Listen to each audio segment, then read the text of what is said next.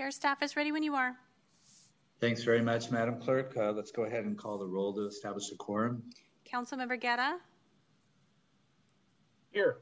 Councilmember Harris, Here. Councilmember Valenzuela, Here. and Chair Schenirer. I am here, so let's go ahead and sorry call this meeting of the Law and Legislation Committee to order since we do have a quorum. Um, go, ahead and uh, see if we can ask Councilmember Guerra to do the land acknowledgement, and then Mr. Harris, if you want to lead us in the pledge. Uh, please rise for the opening acknowledgement in honor of Sacramento's indigenous people and tribal lands. To the original people of this land, the Nisenan people, the Southern Maidu, Valley and Plains Miwok, the Patwin and Wintun people, and the people of the Wilton Rancheria, Sacramento's only federal recognized tribe. And we acknowledge and honor the Native people who came before us and still walk beside us today on these ancestral lands by choosing to gather together today in the active practice of acknowledgement and appreciation for Sacramento's indigenous peoples, history, contribution, and lives. Thank you. And if you'll please salute and pledge.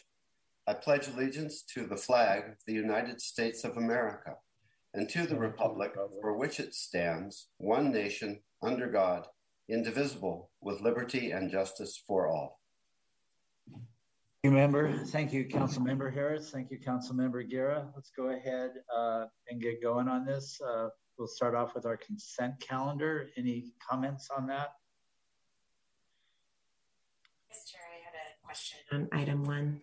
Please go ahead. Thank you. I was hoping the city attorney's office could give us an update on um, the status of the cruising ordinance changes that were put on the log by the council. Um, so I don't know, Mr. Itagaki, if you're prepared to give us a quick update on that. Yes, uh, good afternoon, council member. Um, I'm not assigned to this ordinance in particular, um, but I do know that our office is actively engaged with staff and the police department to try to develop the language from that ordinance and bring it back to the committee. Do you have any ETA of the next update to council? I have not heard okay. uh, any ETA, but I could have staff uh, circle back with you to get you more some details. All right, thank you. Just wanted to give that. I've been getting a lot of questions, so wanted to give a public update. And uh, thank you. And with that, um, Chair, I'm happy to move consent. Great, thank you. Is there a second? Second. Okay, and Mr. Itagaki, if you could uh, use that technology of texting and maybe we can get an ETA before the end of the meeting, that would be great. Will do. Thank you. All right, we have a motion and a second. Please call the roll. Councilmember Guerra. Aye. Councilmember Harris. Aye. Councilmember Valenzuela. Yes. And Chair Schenirer. Aye. Okay, let's go ahead to our next item. I'm having a little, oh, here we go. Sorry. Um, go, Madam Clerk, do you want to call the next item, please? Yes, thank you. Item four on the discussion candle, calendar is a proposed panhandle impact fee ordinance. Okay, who's uh, presenting this? Good afternoon, Mary Jane Rodriguez with the Finance Department. The item before you this afternoon is the Panhandle Impact Fee Ordinance. Approval of the proposed ordinance would establish the Panhandle Impact Fee by addition of a new article, Article 11, to Chapter 1856 of the Sacramento City Code. On July 3rd of 2018, Council approved the Panhandle Project entitlements and adopted the Panhandle Planned Unit Development Public Facilities Finance Plan that identified the infrastructure required for build out and potential financing mechanisms. The finance plan considered a panhandle impact fee as one of those funding mechanisms to be established at a later date. An updated finance plan is going to council on May 31st to reflect current costs and include an nexus study to provide the legally required findings necessary for the establishment of the panhandle impact fee, consistent with the requirements of the Mitigation Fee Act and AB 602. Next, I'll share a couple of um, Microsoft PowerPoint slides.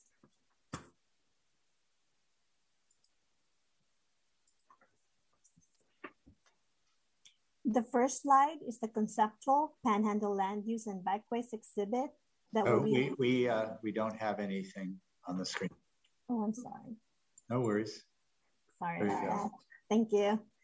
The first slide is the conceptual Panhandle land use and bikeways exhibit that will provide graphical illustration of the various land use components and amenities of the Panhandle plan area, actual locations and alignments of roadways, trail corridors, and other public facilities will be determined with future small lot tentative maps or improvement plans.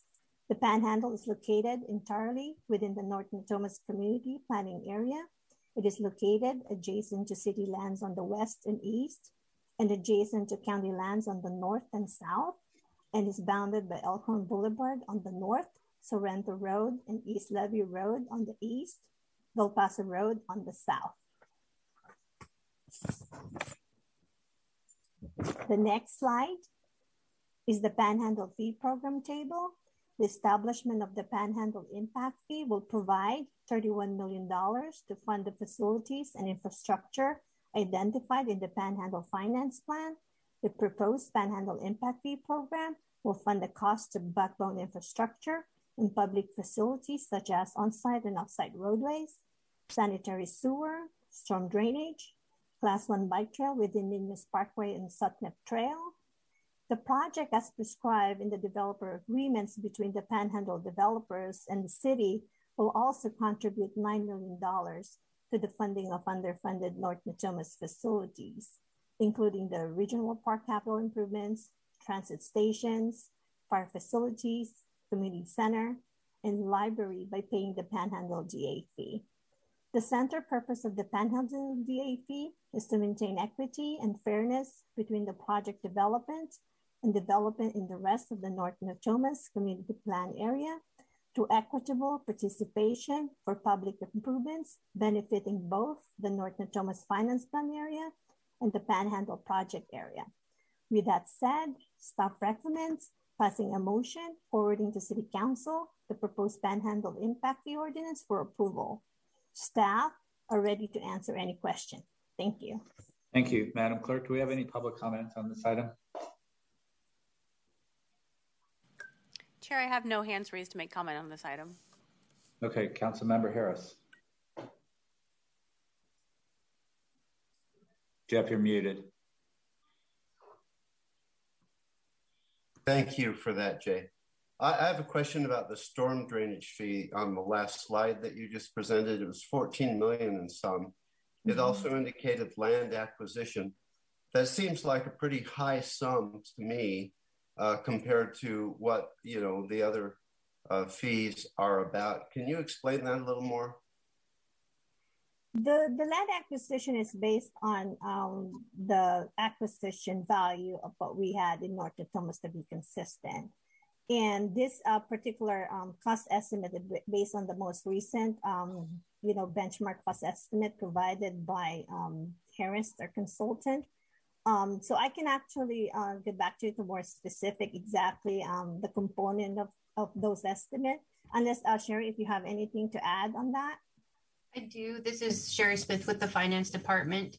Um, the reason, too, that this is so large in the Panhandle is the Panhandle currently has really um, no drainage facilities at all. So this includes land acquisition of a, a really large detention basin. I don't know offhand how many acres, but it is huge. It's up in the um, upper kind of left hand side, kind of near the school. And so and the reason there's a land acquisition component is because that is from one property owner's property. And so everybody needs to pay into that and share since the whole panhandle benefits from that facility. It also includes all of the costs of the drainage um, pipes and, and facilities. So um, for the whole panhandle, it is high. Um, it's not as high in North Natomas, and that's because North Natomas chose CFDs and Mello-Roos mm-hmm. and assessment districts as a way to fund a lot of the drainage infrastructure there.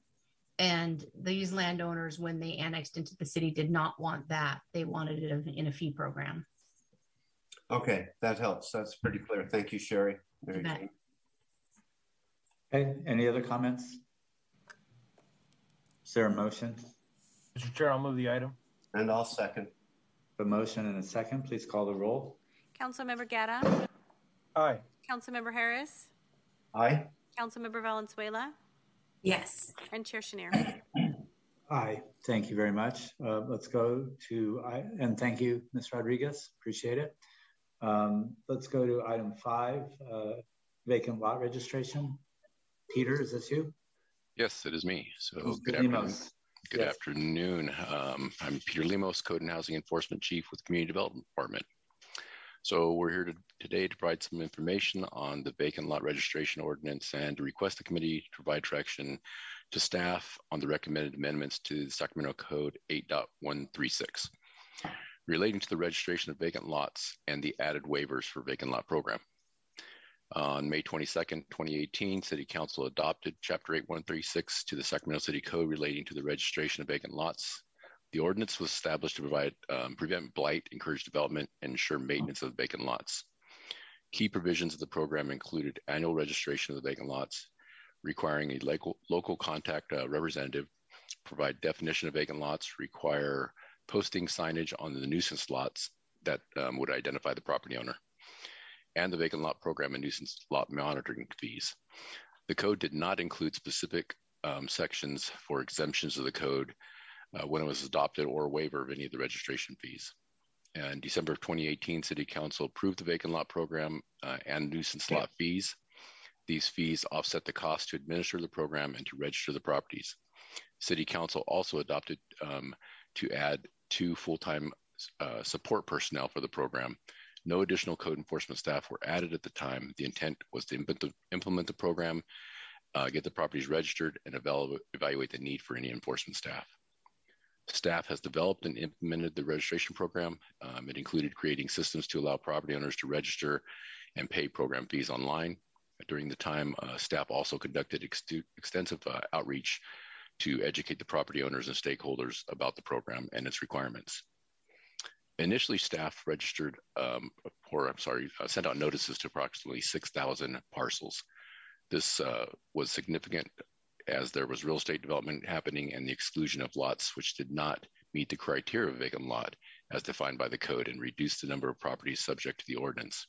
Currently, approximately 3,500 vacant lots um, have registration mailed to them yearly. Initially, um, staff conducted this, and we've seen a lot of changes happen. When the ordinance was adopted, it did not define specific exemptions. This has been a time consuming problem, and uh, with designating vacant lots that they may be exempt from the code. For example, staff discovered that many property owners of owners of vacant lots often had exclusions to their primary residence as it was uh, connected to their primary residence. It may have been a small parcel that was actually a property garden or something, and it, you couldn't define it separate from their current primary residence.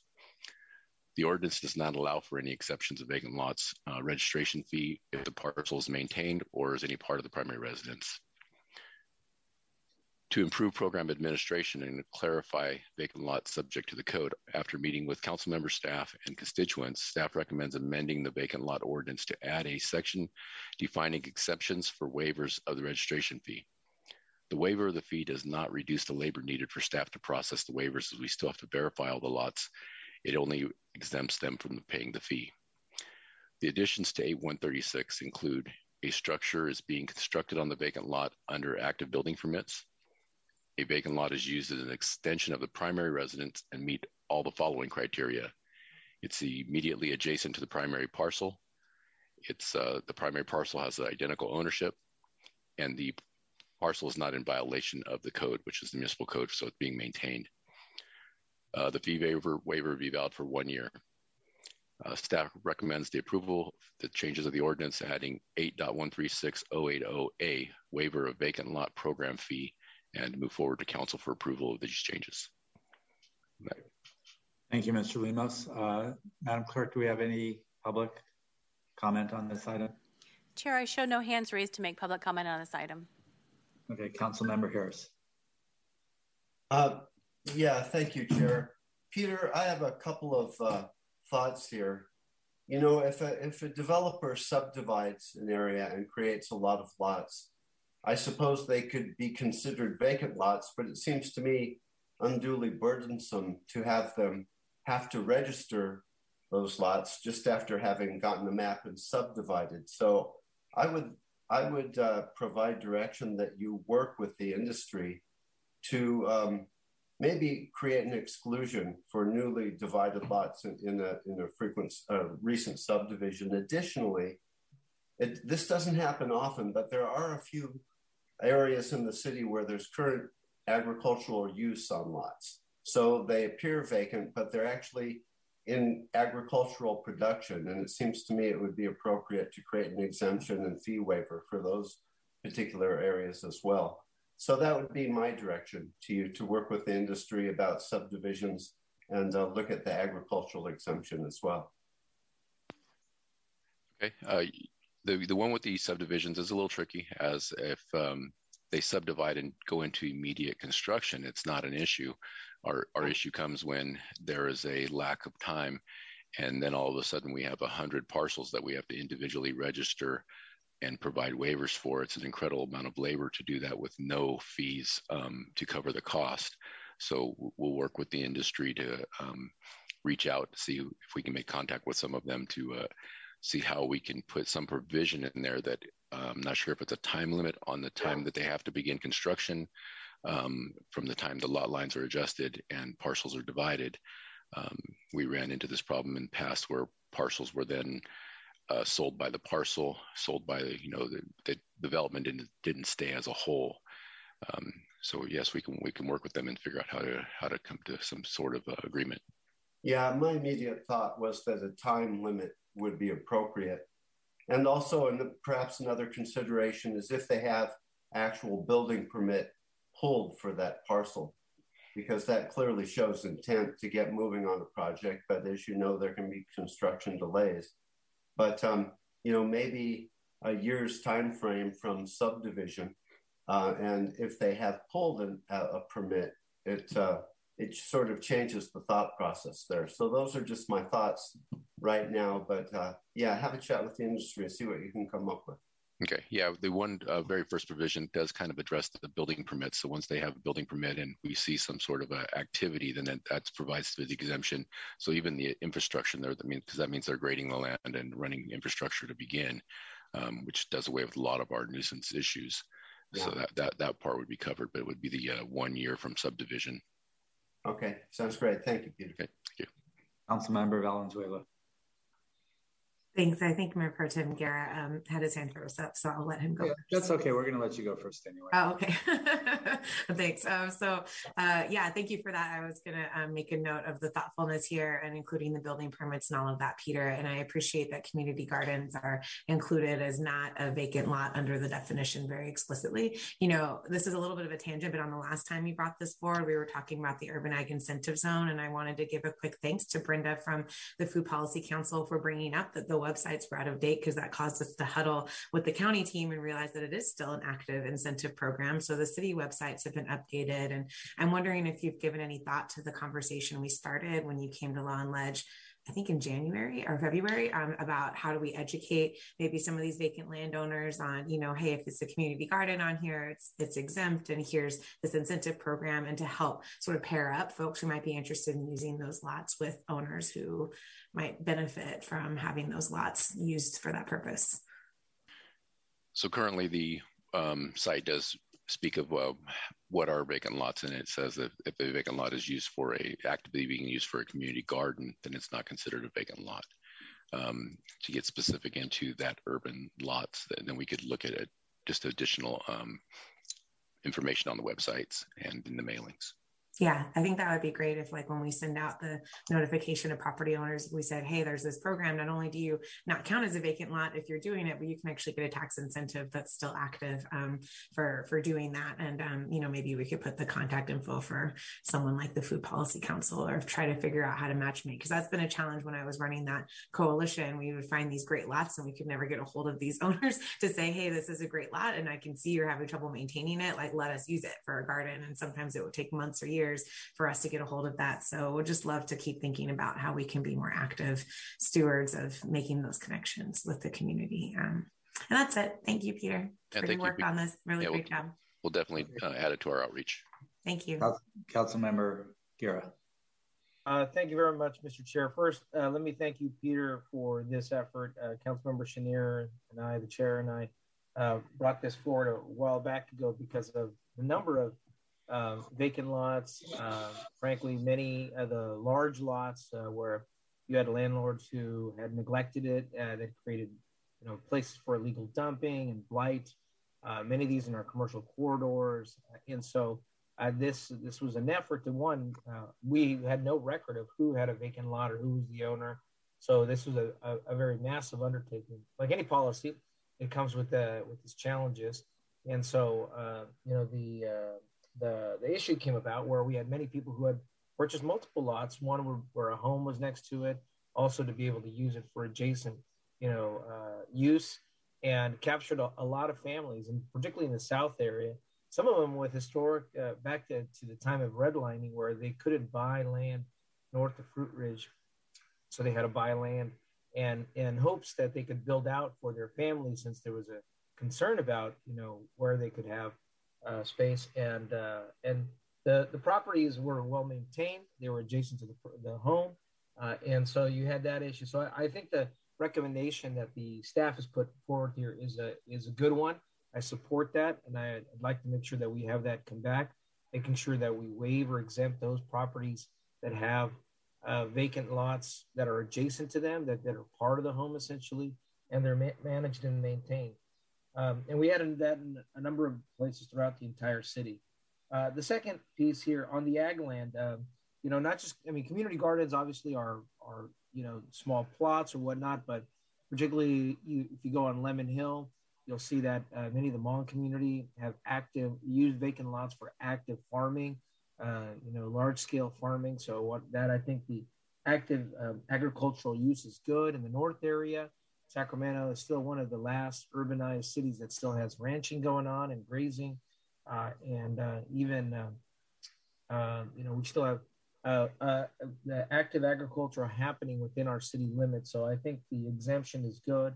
I also agree with the the one year waiver for new records. It just gives at least the both the city and the property owners to figure out the administrative challenge of, uh, particularly when there's a lot of subdivisions that have been brought forward. So um, one year is good if it, you know, uh, sometimes you know these these projects uh, they're they're significant in size. So I don't want to be prescriptive. Uh, two years could be good as well. I'd let, I'll leave that up to the staff and the industry to figure out what's a, an appropriate time uh, as well. Uh, but uh, but definitely not going too far off. I think we want to make sure that we're, we're tracking that. So um, um, I think making sure that, that we just give people time to, to bring that forward. So I do want to thank uh, you know Peter for for the work here and also listening to the constituents about their particular challenges with their the the lots that were adjacent to their property that were well maintained. in many cases, they were also used for agricultural purposes for themselves too. So with that, uh, Mr. Chair, I also want to thank your team. I know your staff, uh, uh, Council, uh, Councilmember Schenirer, were deeply involved in putting together the vacant lot ordinance as well, and many community members who were concerned about areas where uh, no activity was happening, where development could be happening, and were uh, and the and the lots were just used for illegal dumping. And uh, in some cases, we know that the tax system favors and, and people can use that when uh, when they can claim a loss with the vacant lot. So uh, I think uh, I think this is moving in the right direction, Mr. Chair, and I hope you know Mr. Lemos, if if that's enough direction, I hope we can move this pretty judiciously and provide some relief to people who are getting the the fees right now for maintaining their their particular lots. So, um, Mr. Chair, I think I, I think we uh, we still have public comment as well. Yeah, we have uh, we have one member of the public who wishes to speak.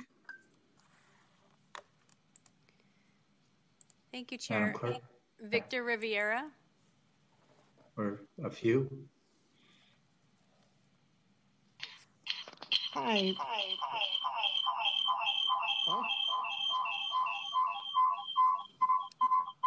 Victor, if you'll mute the if you'll mute the audio on the device you're watching the meeting? I don't know how to do that. If, if you're watching, just turn down the volume to zero on what you're watching. There you go.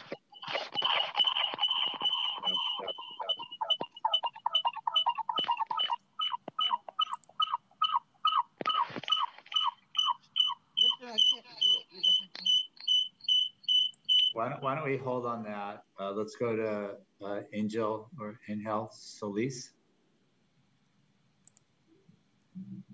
Good afternoon, council members. I'm not a member of the public, um, part of the city attorney's office. I just had a, a question regarding a clarification for the direction for staff.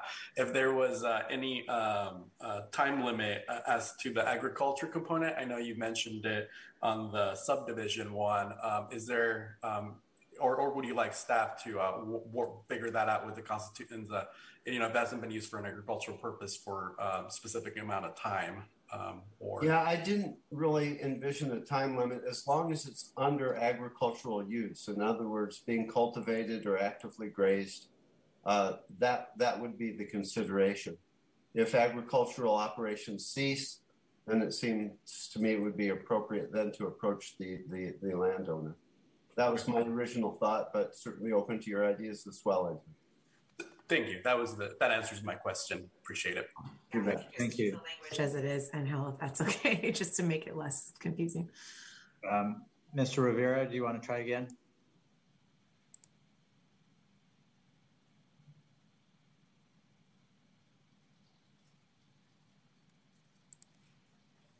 Mr. Rivera, you'll need to unmute.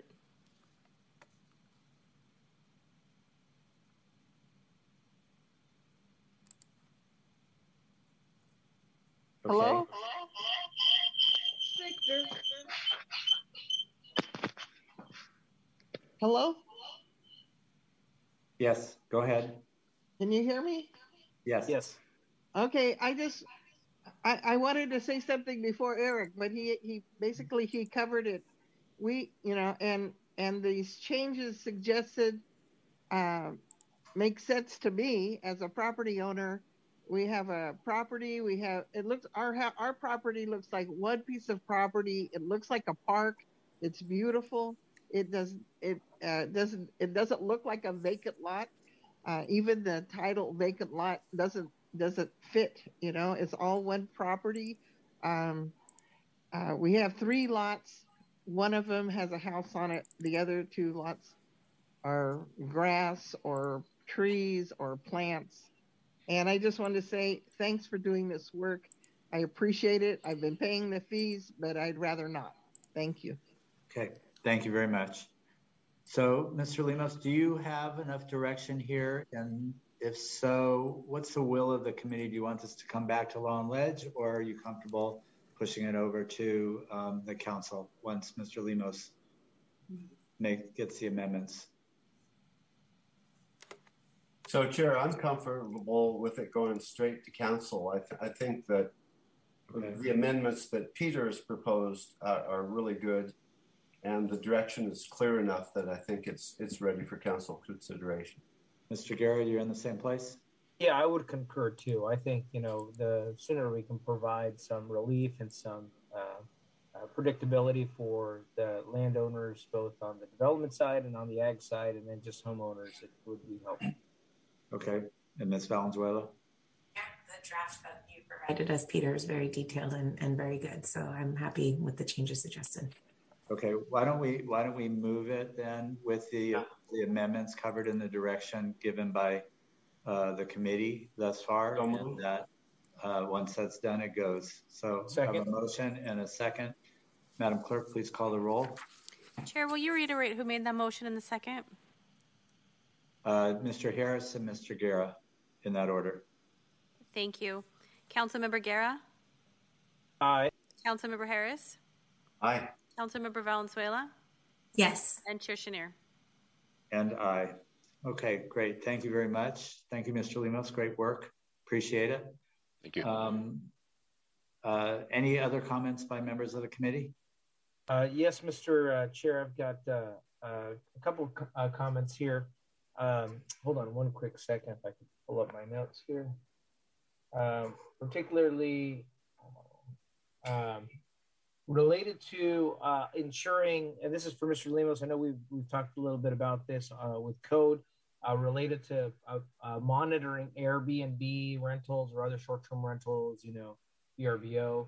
Uh, what I'd like to make sure is one um, that particularly those that are not owner occupied and properties uh, notif- that we notify property owners when they have met their 90 day uh, limit. I know some some people are renting out longer than 90 days, and these are short term rentals.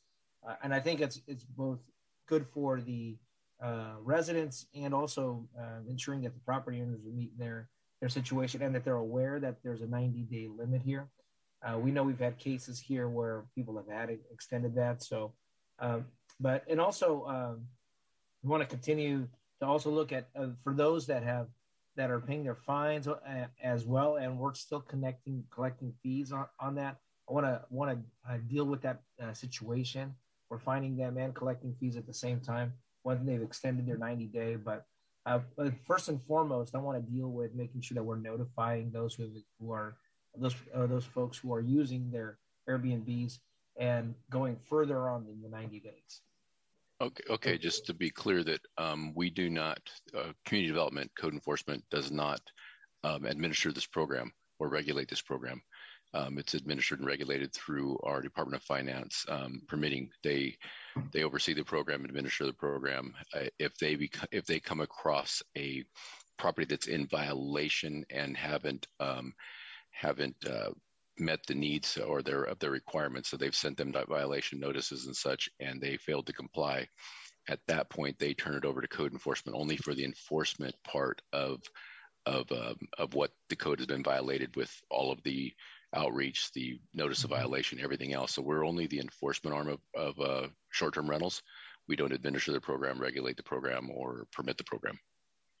Thank you, Mr. Lemus. And I guess if I could ask Mr. Chair, if uh, Mr. Lemus or uh, Consuelo, if you don't mind coordinating with the appropriate assistant city manager to, um, uh, might be uh, uh, assistant city man- manager uh, Milstein to, uh, to figure out which what's the best way to connect these two together. Okay. And uh, with yeah, with that, Mr. Chair, that that's all I have at, at the moment here. Okay, uh, so Mr. Hernandez, uh, I'm assuming you can do that, and we'll, we'll put that out on the log and yeah. see what we do. Yeah, okay. Mr. Church. sorry for I did have one more, um, and I don't know if we if it, it, needs to be an issue, but I know we had uh, um, uh Mr. Lemus, if if, it, if I don't know if it needs to be an ordinance or not, but I'd like to at some point make sure that we're coordinating with the uh, real estate industry. I know there's new products coming on, such as Opendoor, that are online products, and that there there have been some challenges with that. Uh, thank you for your team for going out and addressing some of the nuisance issues with with this product. But I'd like to f- figure out if, if at some point we can get a report back on on how that uh, how that how that is uh, we're managing the new uh, types of, of, of real estate options that they're available, but this Opendoor a type of online platform kind of created a, a, a little bit of a mess uh, in some uh, places around, around the city. Okay, great. Um, Mr. Harris. Yeah, question for Consuelo. Uh, Consuelo, do you have a time when the sidewalk ordinance will come to LNL? It's getting rather critical. I think it's scheduled for our next meeting. Okay, that would be fantastic. Is, is that right, Consuelo? Um, yes, I believe that's the direction the city attorney's um, office is taking. Yeah. The... Right. Thank you, thank you for that, Consuelo. And just since you're there, uh, I got your missive about Senator Padilla's office, and I will provide comment. Okay. Thank you, Chair. That's it. All right. Seeing no, nothing else, uh, we are adjourned. We'll see everybody at two o'clock.